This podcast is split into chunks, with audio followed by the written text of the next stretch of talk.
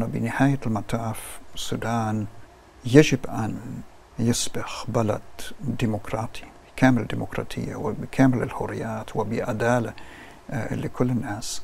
فيمكن نختلف عن الطرق عن الطرق اللي اللي تقود تقودنا لهناك. طبعا الناس بالشارع هم يعني حتى هم يفهمون أنفسهم كثوريين. الأمم المتحدة ليست منظمة ثورية، يعني احنا احنا بنشتغل مع كل أصحاب المصلحة في السودان بما في ذلك الذين يرفضون بعضنا البعض، فنبحث عن حلول مشتركة، فأحيانا نبحث عن حلول وسط وحلول وسطى. طبعا في ظروف مثل الظروف الحالية بالسودان الناس ما بالضرورة بيحبوا حلول وسطى، يعني بيحبوا حلول مثالية، ولكن في موازين قوى يعني موجودة كمان في السودان اللي لازم ناخدها بالسبان.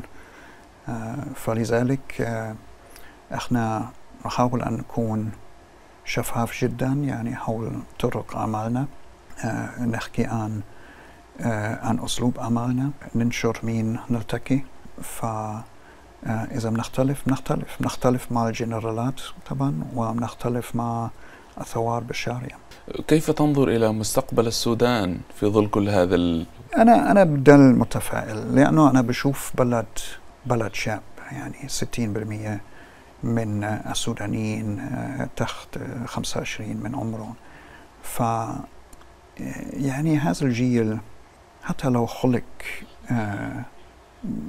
تحت نظام شمولي والدكتاتوري، يعني هذا جيل واعي جدا، يعني بيعرف شو يريدون، بيعرف أنه يريدون مستقبل مستقبل لكل السودانيين. يعني أكثريتهم ما بيفكروا بالقبائل أو بالإثنيات، يعني بيفكروا أو بيشوفوا أنفسهم كسودانيين.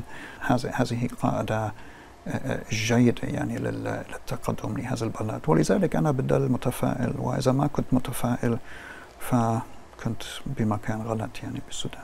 في ختام هذا الحوار نتوجه بالشكر إلى السيد فولكر بيرتس، ممثل الأمين العام للأمم المتحدة في السودان ورئيس بعثة يونيتامس. شكرا جزيلا. شكرا لك.